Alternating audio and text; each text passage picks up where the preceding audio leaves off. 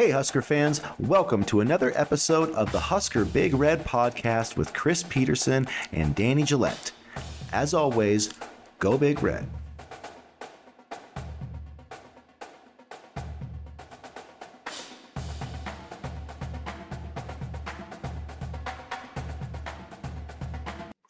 Hey, everybody, welcome back to the Husker Big Red YouTube channel, another episode of our podcast. I'm Chris Peterson, and with me once again is my co host, is Danny Gillette. And we're here to talk some uh, Nebraska Cornhuskers. And it's been a big week, a busy week for the Cornhuskers, and we'll just get things uh, started off right away. A couple nights ago on Wednesday night, we finally got word from Keisei Tominaga that he's going to come back to Nebraska for another season. He took some workouts with the Indiana Pacers, kind of took his time with the NBA draft process, which was a smart thing to do. But now Keisei's back. We you know still have two roster spots to go, but we have a good idea of what this roster is going to look like. And um, with the big guy coming back, not big in stature, but big in terms of his ability to make an impact for the Cornhuskers. Huskers, what does that mean for Nebraska basketball next season? Not big in stature, but big in likability, and I think that's a huge, you know, part for Nebraska basketball as well. Um, in terms of what he brings on the court, he, you know, it's it's another bona fide shooter who now I think will have a full time starting role. Last season he didn't start, if I remember correctly, but he started towards the you know the uh, Big Ten play in the second half of the year. Um, and so this brings another sniper to Nebraska basketball. And it also, and I wrote about this on Husker Big Red, allows for other players to play their game as well. Keisei will require a certain amount of defensive attention, and um, he's a very good shooter. And I think that will open up, you know, the inside for, you know, players to drive the lane and a player like Josiah Allick to really kind of you know, establish his presence down low as well. You know, I think he does a good job, meaning Keisei, of forcing the defense to commit to the perimeter game and open up areas for others. I mean, we saw that a little bit uh, with Derrick Walker, you know, with the way that uh, Griesel and was able to, you know, play the perimeter and control the perimeter, for example, you know, that opened up stuff inside as well. So I think, you know, in terms of um, allowing other players to play their style of game. That helps. And then, you know, he is a high percentage shooter. He doesn't take too many bad shots. It seems like he takes shots from everywhere, but they're not necessarily bad looks.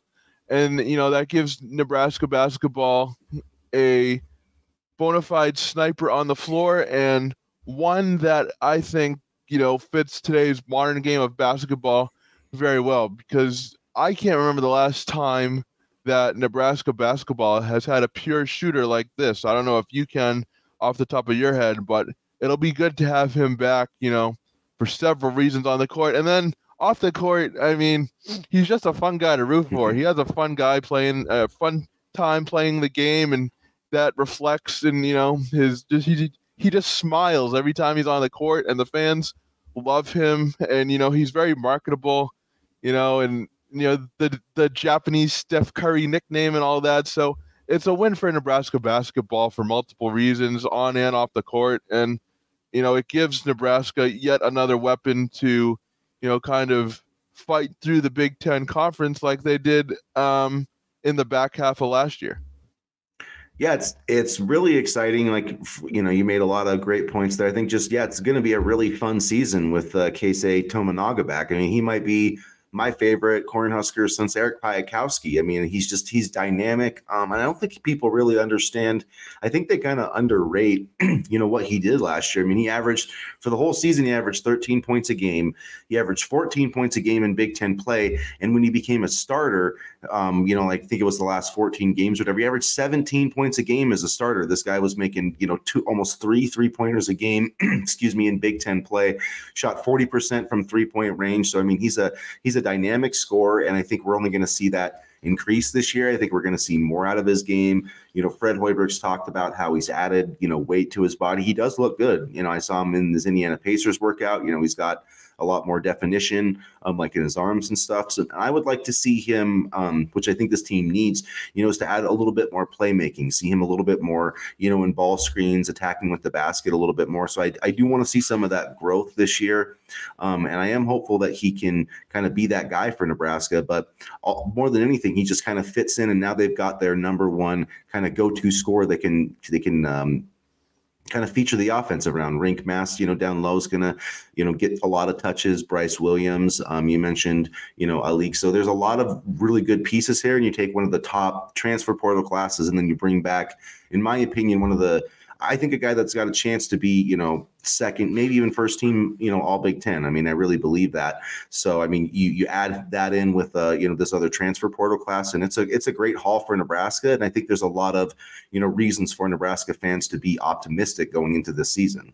And in terms of his NBA future, he has a golden chance to really increase his stock and kind of, you know, solidify that he can be, you know, a sharpshooting three point, you know, uh, magician, I guess you could say, because last season, you know, he did start, you know, the last, you know, 11 games or so, as you mentioned, but we didn't really get a full season of tape where NBA scouts could say, okay, uh, he's a, he's a bona fide scorer. He can do it over long stretches, and you know, he's exactly what we want for our team.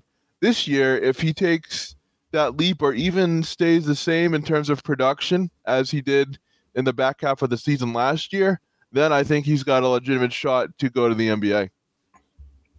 Yeah, definitely. And there's a lot of, like I said, kind of leading up to it, there's a lot of different paths too, you know, going to the NBA, whether it's being drafted, you know, getting into the G League, you know, getting a two way contract. There's a lot of ways to kind of get that next step professionally. And I think he's going to have a lot of great opportunities at Nebraska. Fred Hoiberg, you know, is a guy that I think knows what it takes, obviously, to get to the league. He's coached in the NBA. And um, I think we're really going to see kind of that development piece, you know, some of these guys moving forward. You know, Brice Williams, I think that's a big reason, you know, he chose to come to Nebraska to try to, you know, use that kind of skill set under Fred Hoiberg to, you know, develop his skills and, and uh, you know, improve his NBA draft stock.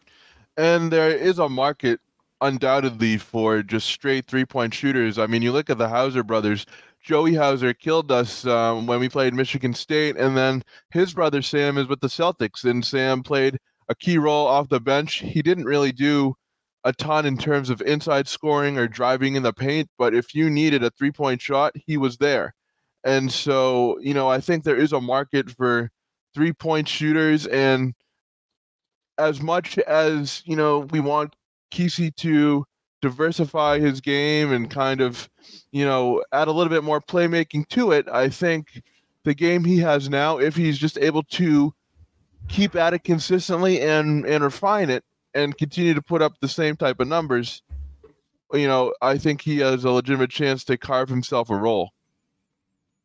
Yeah, I, I agree. I totally do. And I mean, he shoots the ball really well at an elite level. He doesn't, you know, like you said, he doesn't need a lot of room. Um, he takes, he can take shots from all over the floor. I mean, basically anywhere, you know, across half court. I mean, that guy can shoot the ball. And uh, so I think we're going to keep seeing more of that. And I mean, guys that can make those types of shots, you know, and and his cutting to the basket too. I mean, he, he finds a lot of different ways to score. I think we're going to see more of that offensive arsenal. You know, this year he's just going to, I mean, he's obviously going to be one of the highest. I think he's going to be one of the high usage players, you know, in the Big Ten and probably in the country. I mean, he's going to be, you know, really, I think Nebraska's really going to be leaning on him this year. Um, and yeah, it's just going to be a really exciting season. And personally, just looking at this roster, I mean, I, I think that the NCAA tournament is a possibility. I don't want to, you know, get too into the hype or whatever, but just if I really think that Fred Hoiberg kind of found something at the end of this, you know, last season, and I just feel like Nebraska's in a really good spot, and I think people are sleeping on the Huskers. I mean, I really believe that going into this uh, Big Ten basketball season.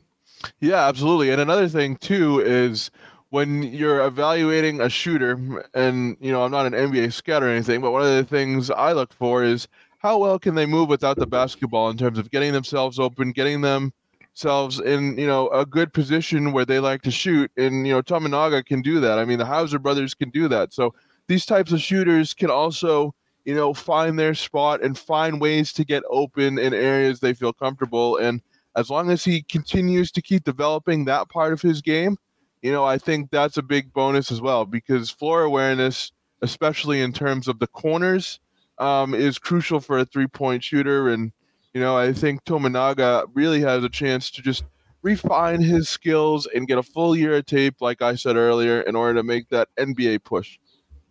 Yeah, and then just another year in the strength system. Um, you know, adding to his defense. I mean, that's another thing teams, NBA teams, are really going to be focused on. And I think he mentioned that, you know, he did kind of an interview with the Indiana Pacer, you know, probably their media people. And, you know, he talked about how he needs to improve his defense. And that is that is a fair criticism. So I think he really utilized that NBA draft process, you know, to the fullest, you know, got evaluated, got some feedback. And I think now he has a good idea of what he needs to do to get to that next level. He's going to, you know, play with the Japanese national team um, you know, kind of this fall. So that's going to be really exciting. He's not going to be making the trip with Nebraska, I don't believe, to Spain um, because of that. But I think that's that's going to be better for his long term game anyway. And uh, you know, he's going to come in in September. You know, having played some international competition, I do worry a little bit about him playing so much, but you know he's still a fairly young guy so i mean i don't think we have to worry too much about the the grind and the wear and tear but um, yeah it's it's a lot to be excited about we'll see what happens with the rest of this roster. But I think Nebraska fans can feel good that this team should should be you know playing some postseason basketball this next season. If not, then I think Fred Hoiberg's going to have some questions to answer. Yeah, I know. I said something to that effect uh, on. Uh, I think it was Wednesday night. People were like, "Oh man, you you already want to fire Fred and blah blah blah," but he's had a fair amount of time to get this ship, you know, sailing, so to speak, and you know, he he hasn't been able to find that groove until the end of last year. So, I mean, at the very least, I expect some form of postseason play, NIT, NCAA. I do think they can make the NCAA, but I've learned to kind of, you know, temper my expectations with um with you know Hoiberg led teams as far as Nebraska is concerned. But some form of postseason play, I think, is is you know the bare minimum at this point with the roster that you know Nebraska has. Um, yeah, I completely agree, and uh, we'll see how that works out, and you know how this roster kind of takes shape here over the next couple of months. Um, to transition now. It's June 2nd, and uh, it's J- June, meaning it's official uh, visit season for you know college football recruiting. And for Nebraska, that means a bunch of recruits coming in this weekend. We've seen some expert uh, projections for guys that are going to be on campus this weekend. Mario Buford with a couple, um, and there actually is one bit of news we should talk about. Um, Kamari McClellan was going to be a big visitor this weekend. The, the three-star quarterback um, that has kind of been you know, on the radar for the Huskers. Now that visit has been officially canceled, according to Sean Callahan of Husker Online. So Nebraska not taking two quarterbacks.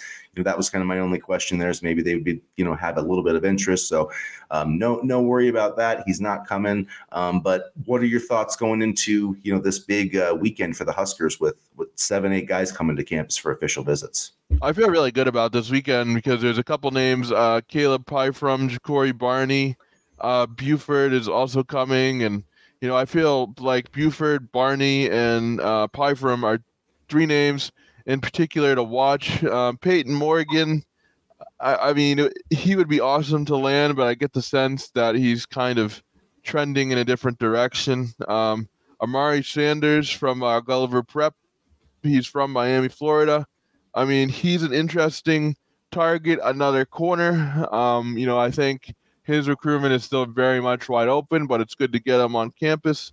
So at the very least, you know, I think we could make some headway with uh, Buford, Barney, and Pyfrom. And, you know, Pyfrom would be a big get as, you know, um, this program continues to develop the offensive line. And then Barney out of Miami Palmetto, I think that's good just because he comes from Miami Palmetto. We already have a Miami Palmetto commitment in Wells McGahee. Now we have Barney, and then Buford. I think he's he's a very very good player. He's a he's a four star player from Texas, and he's he's a very solid corner. So uh, those three in particular are who I'm watching for, and I think it could end up being a very productive visit weekend, even with no commitments. You know, I think Nebraska could have a good chance to make some headway. Yeah, it's it's always hard to know exactly when guys are going to commit after, but I definitely would expect, you know, some commitments or at least some, you know, commitment announcements with Buford. Um, I do have a lot of confidence it's going to be Nebraska. I don't know if he's going to make you know, commitment this month. He's got the visit to, you know, Michigan State. He's still got the visit to Penn State. That doesn't mean that guys don't cancel visits. I mean, that happens all the time. So, you know, we'll see. I do think that Nebraska is, is going to get him to a point where he's basically going to commit this weekend. Uh, you know, he might still take those other visits, you know, just, you know, as a, as a recruit to kind of make, you know, get the full picture before you, you make a decision, which I understand, you know, wanting to do that. Yeah. Um, but you know, I do think Nebraska is going to you know put themselves in a position to close this weekend, and uh, Caleb Pyfrom is a really uh, important recruit. I think. Um, you know, there was hope for Brandon Baker. You know, I, I think that that hope is really dwindling. He's basically said he's going to make a decision, you know, before basically before the fall starts, and he wasn't going to visit Nebraska till then. So it doesn't seem like Nebraska is going to get a visit. Chad Simmons, the top on three recruiting expert, you know, has already put in a prediction for Oregon. Seemed like Oregon really you know, kind of nom, um, you know, knocked his socks off, I guess, on his last visit, which is what I'm worried about with Gatlin Bair. But, you know, at any rate, that makes Caleb Pyfrom, I think, even more important at that tackle position to kind of lock that down. He's, um, according to On Three, he's the number six player in the state. He's ranked in the top 800. So, you know, would be a really nice piece going forward and add another top player in the state. So he, he and Buford are the guys I'm focused on. But Barney, um, you know, is another guy, you know, I really like. Um, there's actually, you know, William Nettles, wide receiver from Texas, coming in, I think is going to be an interesting yeah. to see what happens there. Um, and Joseph Anderson, the edge from, uh, you know, he's not ranked, but six five. He just was just a late kind of official visit. Added Iowa, you know, as the leader in the according to the prediction machine, which focuses mostly on visits. So that's something to remember. Um, and Peyton Morgan, you know, I do think that the Huskers have some work to do, but you know that they're going to have a chance. It's going to be hard to pull him out of Texas, though. Carlin Jones is another interesting name. He's a very good uh, defensive lineman out of Bay City. Uh, same city in high school as Bryce Turner. So I'll be interested to see if they can make any headway with him. Nebraska, you know, has needed depth at the defensive line position for quite some time now, and adding a guy like Jones would certainly be able to help with that. He's a very good playmaker. So I'll be interested to see, you know, what kind of what kind of headway Nebraska can make with him as well.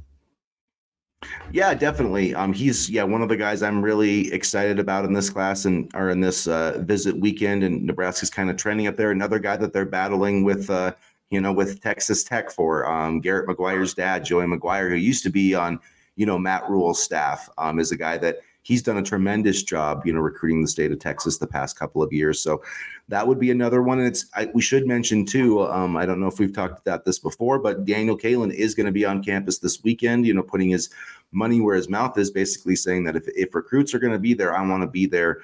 Um, you know, his official visit is uh, the 23rd, but doesn't surprise me at all. He's going to be on campus this weekend, you know, with Ja'Cory Barney being on campus, William Nettles. Um, the wide receiver position is pretty interesting for Nebraska in that there's a lot of targets kind of on the board. I know Gatlin Bair's out there, but I really am concerned that uh, you know the same thing is going to happen with Gatlin Bair. That's going to happen with Brandon Baker. I just it's it's a long time. I know, like with Baker, they got him on campus twice. Um, it's just a long time to go from March till September without getting a kid on campus, especially if he's, you know, if Gatlin Bair wasn't taking other visits this month, then that would be one thing. But he's going to Oregon and Michigan and TCU. So it's like those are your three biggest competitors. Why isn't he visiting Nebraska this month? That's my question. We could. I'm not going to say we could easily try to flip him, but we we've seen recruits commit and then decommit and then flip to another school. Recruiting is absolutely crazy nowadays. So until the kid actually takes the field or fin- or finishes a season with Oregon or some other big program, I'm not counting him out yet. I mean, recruiting is absolutely crazy. And then, you know, you talk about having Daniel Kaelin on campus. Uh, Carter Nelson got a FutureCast prediction from uh, Greg Smith over at Rivals, so that's interesting. I saw a tweet uh, where uh, Kaelin was talking to Nelson about something, and I'll be interested to see how Kaelin factors into that recruitment because a FutureCast for uh, Carter Nelson and even Nelson potentially coming here would be absolutely massive. Yeah, I think um yeah, Greg Smith is a guy that, you know, I think is pretty plugged in in the Nebraska, yeah. you know, he went um he was at Hail Varsity and went to Rivals. He's kind of working his way up there, but I respect you know his I think he so far, I mean, he's pretty new at Rivals, but he's like 86%, you know, prediction rate. And I think you can see why to me it makes sense why he's making the prediction at this point. I know Carter yeah. Nelson is still visiting Georgia this weekend but they've taken two tight ends already, and I just I really don't see him being part of a three man tight end class. No. You know that already includes the 55th ranked overall player. I'm He's not too good. Nelson is yeah. sit on the bench. I agree with that. And that's just that's with a lot of kids. I mean, you, you know, you're not going to have like a lot of running backs. You know what I mean? Like Nathaniel Frazier, for instance, probably isn't going to join a class that has like three running backs in it. That's just not that's just not the way things work anymore. I mean, it, it's like that at quarterback too. But these guys want to see the field, and you really only get. I mean, the, the truth of the matter is, you get one basically one chance to transfer before you're a graduate. So you really, I mean, even though you have that chance, you like don't want to use it if you don't have to. You know what I mean? So um, I, I feel like the team I'm I'm kind of worried about still is Notre Dame. He's taking a visit there. Um, I just know that that was kind of one school that you know seemed to you know be of interest of, to him. But I feel like he does have that connection with Kaelin. They they're friends. They're building that, and I feel like that's going to be one instance where the peer recruiting can really make a difference for Nebraska. Is Daniel Kaelin and uh, Carter Nelson. And I want to say Nelson's visit to Notre Dame is this weekend, if I'm not mistaken. Um, he's going to Georgia this weekend and then Notre Dame next weekend, right. I believe. Okay. So we'll see. I mean, it, yeah, it's not. I'm sure Georgia's still going to try to pitch him and all that, but yeah, it's just to me, it's kind of.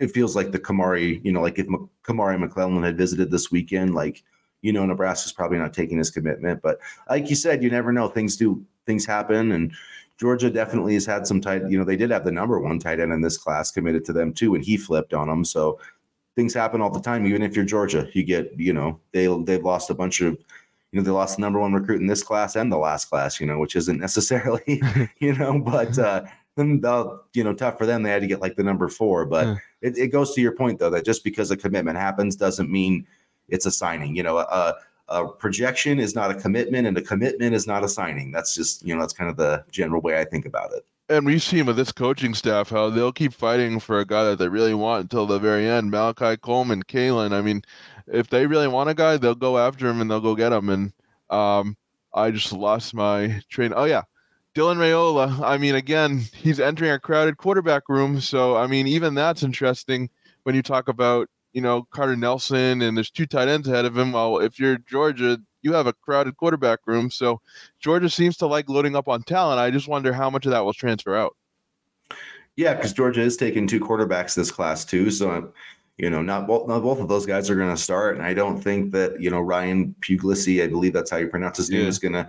I don't think. He, I mean, he, he's like ranked 115th overall. He's like the ninth best quarterback in this class. Do you really think he's going to sit there and watch behind Dylan Raiola for three no, years? No, no that's not. No, he's not. No, he'll he'll maybe sit there, he'll give his shot. You know, he'll maybe go. I mean, it's like even if everything worked out perfectly, he wouldn't start until he was a senior, and then he could probably you know start for two years. But it's like that's just that's like the Tom Brady, like Tom Brady did that at Michigan like two yep. decades ago. Guys just don't do that anymore. You know, like look at Logan Smothers. I mean, that's nothing against him at all, but that's just and Casey Thompson. That's just the path that you know. If if the one year transfer was available, you know, like a lot of guys would have utilized it. You know what I mean? Back in the day. Logan Smothers, I feel like he did his due time though, because there were times last year where I thought he should have gotten uh, some more playing time, and Mark Whipple was too hard headed. And then, um, you know, we we saw him start at the end of 2021, and you know, I think Smothers did his due time. Thompson, I can understand, but I mean, I'm I'm, I'm just really interested to see how that quarterback for Georgia shakes out because Pugh Puglisi, I mean, he's no slouch, and then you mm-hmm. have Raiola, who's probably, I would say, he's probably going to start at Georgia sometime in the near future. I don't think he's going to be sitting on the bench for long. I mean, it all goes back to development and things like that. But I mean, it's just really interesting how Georgia can get an embarrassment of riches, and Nebraska is struggling over here to even land an offensive lineman. So there you go. That's what winning does, people. That's what winning does. Winning cures all. It does. And then when you're in the SEC, you know, I mean, because you know, Georgia's Georgia was like always probably like a top 15 or 20 recruiting program. And then you win the national championships and everybody's going to the NFL and it, you know, it doesn't take that much. But even, I mean, but you're right on the winning aspect because like you want to talk about NIL and stuff like Georgia's not a team that people are always talking about with NIL, you know what I mean? And, and Michigan isn't either, but those are the top two you know teams in terms of the recruiting rankings this class and so i think that that does show that even though nil is a, still a big thing i think it's becoming less of a thing on the recruiting trail a little bit because i think these guys are starting to see like hey you know, the NIL, the, the money, like the Jaden Rashada thing. I think yeah. they're starting to see like it doesn't always work out, but like in the long term, if I can get myself into the NFL as a first round pick, that's going to be more valuable. And and if you go and play well anywhere in college football, like the NIL money will follow you. And so I think players are starting to to realize that a little bit. Not that they're not talking about it, but I just think it's becoming less of like, what can you pay me right this second to, to commit to your school? I think that's becoming a little bit less of a thing with some kids, not with all. There's going to be some kids that are going to take that highest payday and boom, you know what I mean? So it, it, it is what it is. But I just think for Nebraska and for other schools that you know maybe don't have the NIL of like a Miami or a Michigan State or um, you know USC or whoever, I, I, do think that there's hope out there you know that that kids are, are looking for other stuff besides a payday. And it's also easy to be national champions in the uh, SEC when you stay at eight conference games. Oh so. my god, that's so weak. I just come on, man. Eight games. You like, what's the point of just from a just from a fan perspective? Whether I don't care about just as a fan of college football, like we lost in that because now yeah. now we're just gonna sit here and see more of like Jacksonville State against Alabama in November. Yeah. Like we just don't need to see those games and it's just it's a joke. I don't know why like the ACC and and they they want to sit there and say like their strength of schedule is so tough, but it's like come on, man, you're you're going to a 12 team playoff. Like two losses isn't going to sink you in. It's just yeah. to me, it's about a bunch of these. What I think it, it more honestly is, it's that like the Kentuckies and the South Carolinas of the world, they're afraid if they don't have that fourth team to beat up on, then they're not going to get their six and six bowl game. And I just think that that's short sighted, and I, I, really hope it only lasts for one season. I meanwhile, meanwhile, you have the guys like Georgia who play the absolute gauntlet of Tennessee Martin, Ball State, South Carolina, and UAB to open up the season. I mean, man, that's a that's a tough slate right there. I mean, it's absolutely ridiculous. This almost guarantees a path for them to get back to the uh, national championship. I mean, even with the 12 team playoff, I, I don't really see anybody you know, beating Georgia, but at the same time, you're already giving them a head start by giving them, quite frankly, four winnable games. I mean, the I get the college football playoff was designed for parity and things like that, but if they keep giving them these cupcake schedules, it's just going to be more of the same. Well, and I, I saw a really interesting piece. It was by uh, Chris Hummer, I believe, of 24 7 Sports, but he was talking about because the one reason they've said with this eight team schedule, and get this, it doesn't. For some reason, they're saying if they go to nine games, it will be harder to maintain their rivalries than if they play eight, which to me makes absolutely no sense. No. And it's like there's not there's not a single team in the SEC, or frankly, I don't think there's a team in college football that needs more than three protected rivals. You know what I mean? Like if you're Alabama, it would be Auburn, Tennessee, and I can't think of another one. You know LSU? what I mean? Yeah, LSU. But even that is like hmm. that's still a fairly recent, you know, that's not like a super historic rivalry. You know what I mean? Like who's so Georgia's would be Florida. Uh, Florida's their big rival. And then I don't even know. Tennessee?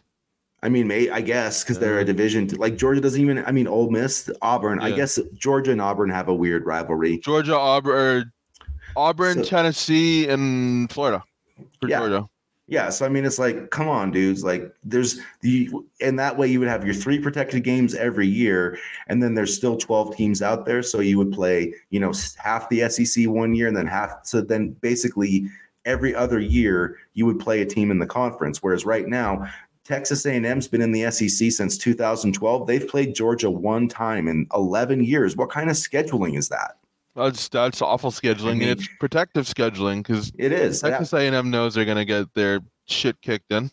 When you can't tell me that you can't tell me the SEC has purposely avoided scheduling Georgia and Alabama in the regular season because they haven't. They've been the top two teams in the country and and they just haven't found round up on the schedule in the regular season. Why? Because they don't want them to lose that game and hurt their own playoff chances. That's right. why and that's, that's why they exactly why. And this is that's exactly why they don't want to do this nine game schedule because they don't want Georgia and Alabama to have to play every other year. They don't want, you know what I mean? So it's it's just really annoying and for a and, conference that wants to act like it's the biggest and the baddest and the toughest, you're scared. You're scared to play a nine game league schedule, which the Big Ten's been doing for years now. And yeah, sometimes it does hurt. And yeah, sometimes you do have to play five conference road games, but grow up, put your big boy pants on, and deal with it. You wanted the money. Now let's actually put to, put out a product that people want to pay for, not this bull crap like group of five FCS matchups that we're going to see in November. Like that's that's just crap. That would be like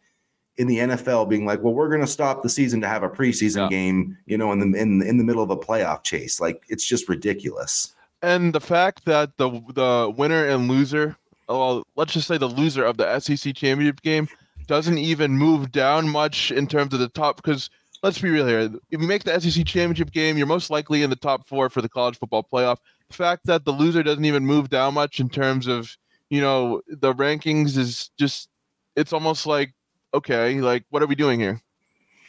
Yeah, I agree. And well, it's like they it's like they made a conscious decision. Like I remember I know there was a quote that came from like Billy Napier, the Florida coach, out of these meetings, like do we know what the you know if the if the committee is going to you know weigh strength of schedule in 2024 so it's like they literally looked at the easiest paths possible and just said let's do that because i don't think the the committee is going to worry about strength of schedule. And the, the committee is going to be like well they're from the sec so who cares? I mean that's that's the attitude now. Yeah exactly.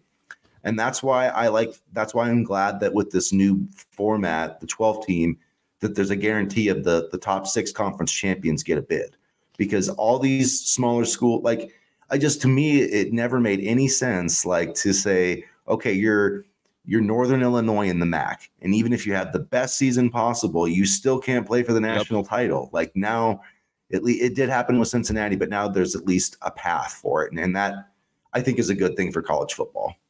It almost makes you wonder what what this would be like if they stuck to the old BCS computer ranking system. Like, would we see more parity with that now than we've had in the past couple years in the playoff? I mean, I I still think the whole the BCS computer system was very flawed, but it makes me wonder about the parity aspect of it. Like, I don't know, did the uh, did the initial 14 playoff really change that much?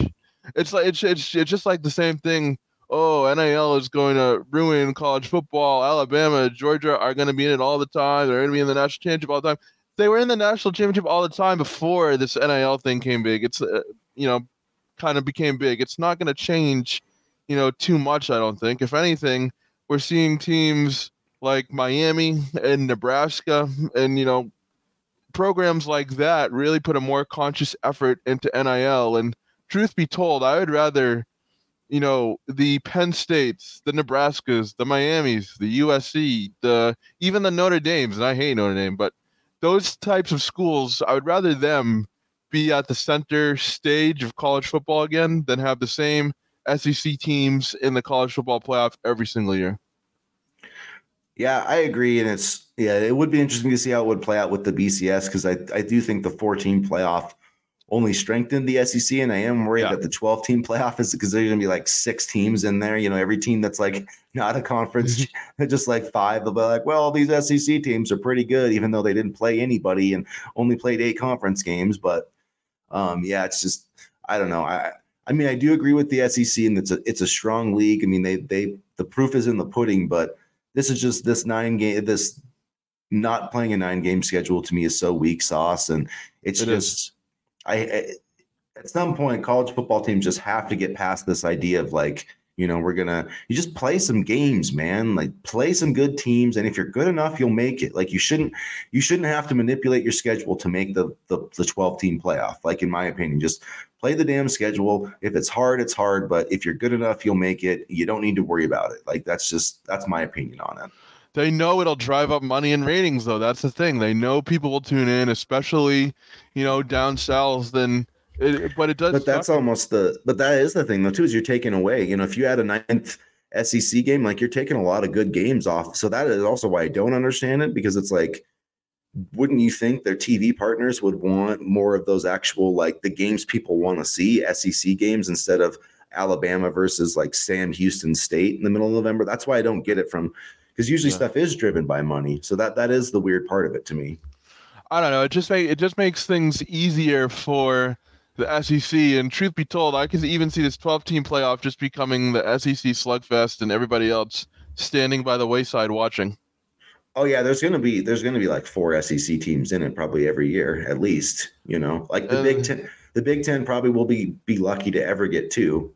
I mean, it probably will yep. get two. You know, like I mean, last year they might have got three because last year was a really strong year with Penn State actually only losing two games. So I shouldn't I shouldn't say that, but I, I definitely think that, and the, the Big Ten's probably in that power too. I mean, now that once USC comes over, the Big Ten and the SEC are probably going to, you know, scoop up like all the at large bids if we're thinking about it, most of them anyway. I mean, yeah, and but you look at the level of talent in the SEC compared to like the Big Ten. I feel like, I feel like you know the Big Ten is just going to get absolutely walloped. I mean, you look at Ohio State; they've they they were close to winning it. I mean, granted, last year, but even still, like the, uh, Georgia was able to hang on and win it and whatever. But it's just like it just favors the SEC more, and that's you know, I don't know, you know, I think the whole concept of the playoffs and parity and letting more teams in is kind of silly because it's just going to let more of the bigger competition get in. Yeah, that that is true. Um, I th- I think the one thing that it will help is that you know, like a team like Nebraska per se, it's going to be really hard for Nebraska to probably ever make the 14 playoff, but I do think yeah. they could make the 12 team one. And so I just think once more teams make it and they can recruit see that like you don't have to go to Florida or Georgia to make the playoff, I do think that will will change like recruiting a little bit. Um, just you know, kind of with with a little bit more parity. And then I do think that at times we're going to see, you know, like some of these SEC teams that we thought were that were good, and and I'm you know Georgia and Alabama and those teams like at the top will probably still win, but I think at some point maybe we'll see you know some of these teams that get overseeded, you know, kind of get beat a little bit. You know, like we we see it in the bowl games sometimes. Mm. You know. So it's it's hard to predict one way or the other, but yeah, the SEC is going to dominate this playoff. The 12 team one, just like they dominated the 4 team one, and until teams figure out how to consistently beat Georgia and Alabama, that's not really going to change, no matter what format you use, really. And the, and the other part of it too is, you know, how do you beat Georgia and Alabama? You go down to Florida, you go down to Louisiana, you go down to Georgia and recruit, except for the fact that Nick Saban and Kirby Smart has all those areas locked down. They have all those areas locked down, and you know they have you know the Georgia you know, Alabama areas, even Florida, even Florida, they have those areas locked down. So it's going to be, you know, more than just about figuring out how to win. It's going to have to be, you know, scratching and clawing your way through through recruiting if you want to recruit down south. Yeah, it really it's going to be a process, and hopefully, you know, Nebraska will get there someday. Um, Just stay out of Texas and stay out of Nebraska, yeah, and we'll be good. yeah, we'll be good. Um, so went off a little bit of a tangent there, but it was a fun one on the SEC. But uh, make sure, guys, um, you know, for all your Nebraska content, we'll have some more videos um, coming up, especially on Monday to wrap up this recruiting weekend. There's a lot of articles on huskerbigred.com. So make sure you check out our website, hit the subscribe button, get into the comments section, hit the like button, let us know what you think about the recruiting process, Matt Rhule, the SEC only playing eight games, whatever. Um, we want to hear your thoughts. So, and uh, as always, everybody, we love to share our opinions. So thanks for interacting with us and uh, go Big Red. Go Big Red.